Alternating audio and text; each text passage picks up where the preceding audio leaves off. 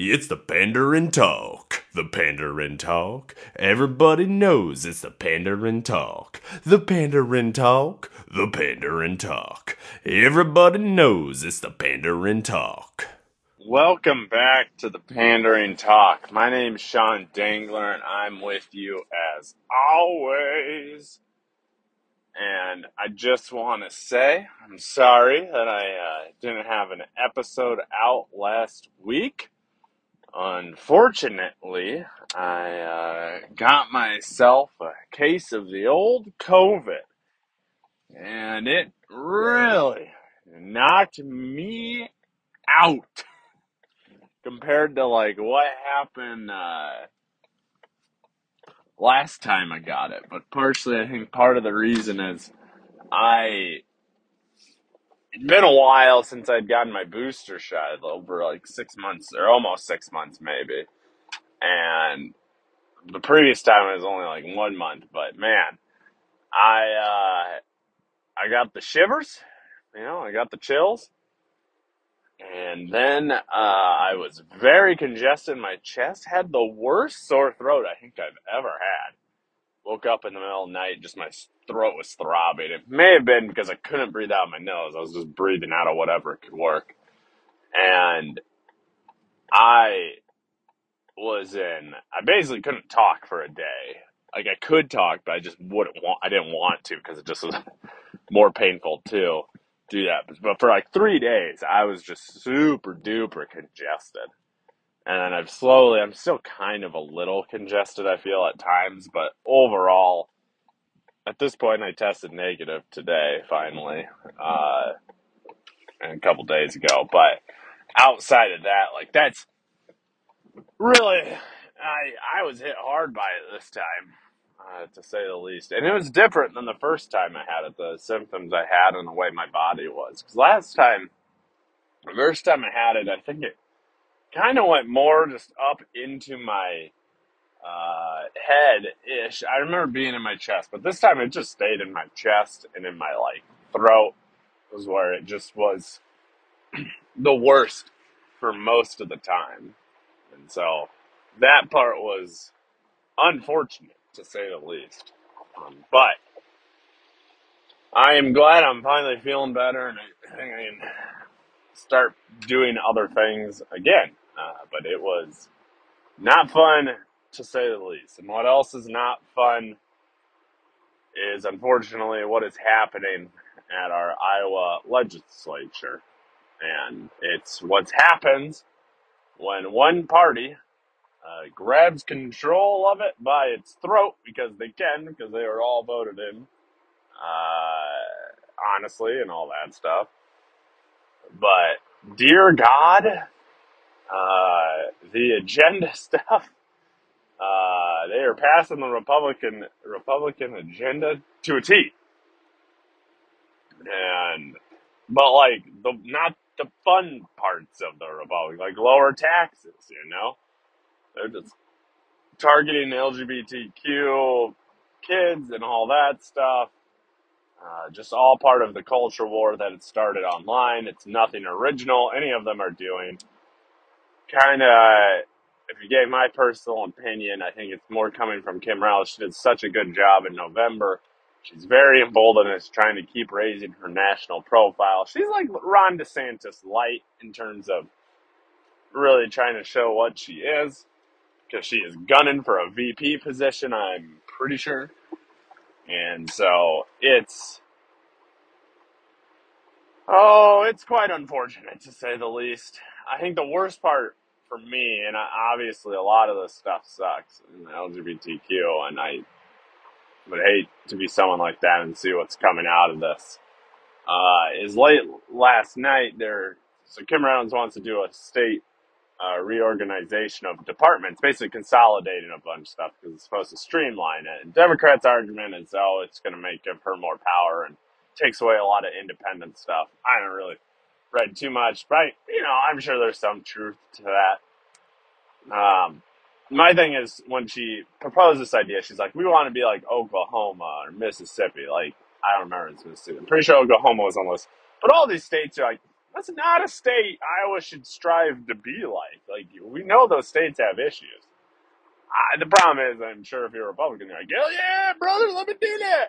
I don't know why all Republicans go, hell yeah, brother. I don't think that's it. But uh, in addition to this bill, I think they tacked on an amendment that basically curtailed the state auditor's role a little more. Where this again, Democrats are saying it'll greatly hamstring him. Basically, he has to get permission.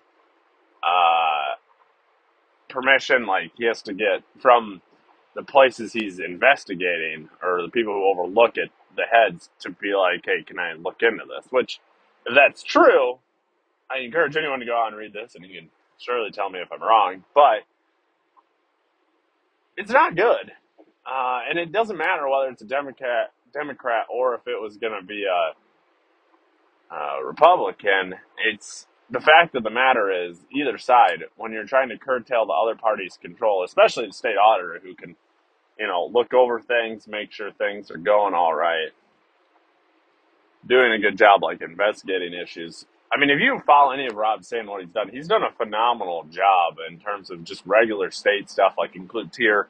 Uh, they they figured out some lady was stealing money who was working for the city. I just saw somewhere else in Iowa he did that. But basically, they do good work, and that's what you want. That's what you think the party of limited government would want is that your taxpayer dollars are being paid wisely, but they just don't want to look at that. I mean, if you look at it from a political standpoint, obviously they just the Republicans don't want any oversight of anything because they want everything to be run peachy. Because basically, all the stuff they ran on, or what I I saw ads for, I guess, was none of the ads said, "Hey, we're gonna go out for LGBTQ people. We're gonna do school vouchers, or we're gonna uh, reorganize the government, take away the auditor's ability." All I saw is, "We're gonna fight Joe Biden." Okay, he doesn't live here. We're gonna fight inflation. Well, inflation kind of did its own. I don't think any of the stuff the Republicans have done have fought inflation, done that. But that's because it's just all politics are unfortunately became more nationalized and everyone gets their information from online. Uh, no newspapers. No one thinks that critically about it or as much. And there's both sides. I don't think either side is particularly uh, worse. I well, I do think that the right wing uh, media can be a little crazier uh, because they play a lot more on emotions and fear. I feel like more left wing stuff. Yes, there is emotion and fear there. There's a little more policy sometimes involved with that stuff but it's less exciting. Like that's why, honestly, if you if you think like right leaning, conservative leaning radio, like why that's so popular, and there's not any left leaning stuff because when you play in the emotions, uh, fear, whatever you want to do, it's it's gonna fucking work, and so that's where my belief is uh, when it comes to that. And so and the thing is, like, and that's the problem. I, I have really since 2016, I've had it. I've really tried to follow the right wing media sphere more because I don't really understand. I'm like, how did all these people have these thoughts? Uh, but the thing is, it's it's like I honestly to me, it all comes back to first take. It all comes back to yields Skip Bayless and Stephen A. Smith. Where you know they argue with each other on first take, and you know they don't deep down believe whatever they believe. They just pick a side and fucking argue it. But they have to argue and they have to make it exciting.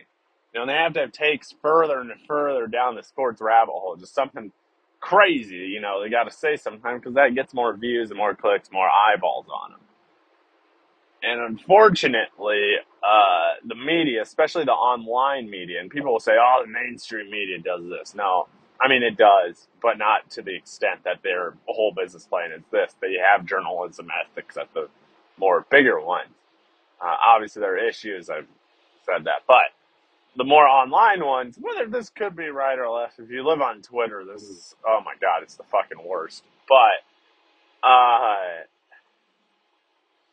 the uh, right right wing like people just go for have the takiest takes to get just try to be the most edge lord stuff you can be, literally just so it's all about clicks and entertainment. They won't say that. People won't say that because obviously that would give away the fucking plan. It's if you told them, hey, guess what? I'm just doing this for clicks and things. But that's how you make your money. That's how these people make their money. Like Ben, Ben the whole Daily Wire sphere. Like they're you watch them. They literally made jug. You know, his jugs, mugs.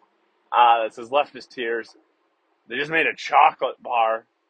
That's the anti Hershey's bar. Like they just make these things that go against uh, real culture because they know they can get people to pay for it because all they are doing is saying, I'm not that. Do they actually believe it? No, they just know money's there. You know, they're smart. You know, that's at the end of the day, they know they can get the money and they can do that by taking an argument. Is that necessarily good for America? No, because when people are profiteering and grifting the system, and this is again both sides, uh, it's bad. We just want news sources. People should only get new objective news sources as much as possible from things. People be like, well, mainstream media, you know, they uh, had, you know, they're they're out there doing terrible things and you know, just like making up stuff. Now, usually the people saying that are the ones it's they're projected. That's usually how that goes. But whatever. I don't. I I just hate the grift. That's all I do, and that's like all of social media. And then at the same time, I'm like, man, maybe I should do this, make all money, but I won't. But that's the thing that's just the worst about all of it is it's just the grift. People are making money and it ruins America. And that's my name. I'm Sean Finger. Thank God I don't have COVID anymore. Thank you so much. Have a wonderful week. Uh, like, subscribe, tell a friend. All right. Bye bye. Thank you for listening to the Pandering Talk. If you got any questions, concerns, or comments, just hit us up on our Facebook, Instagram, or Twitter, all under the Pandering Talk. Thank you and have a wonderful day.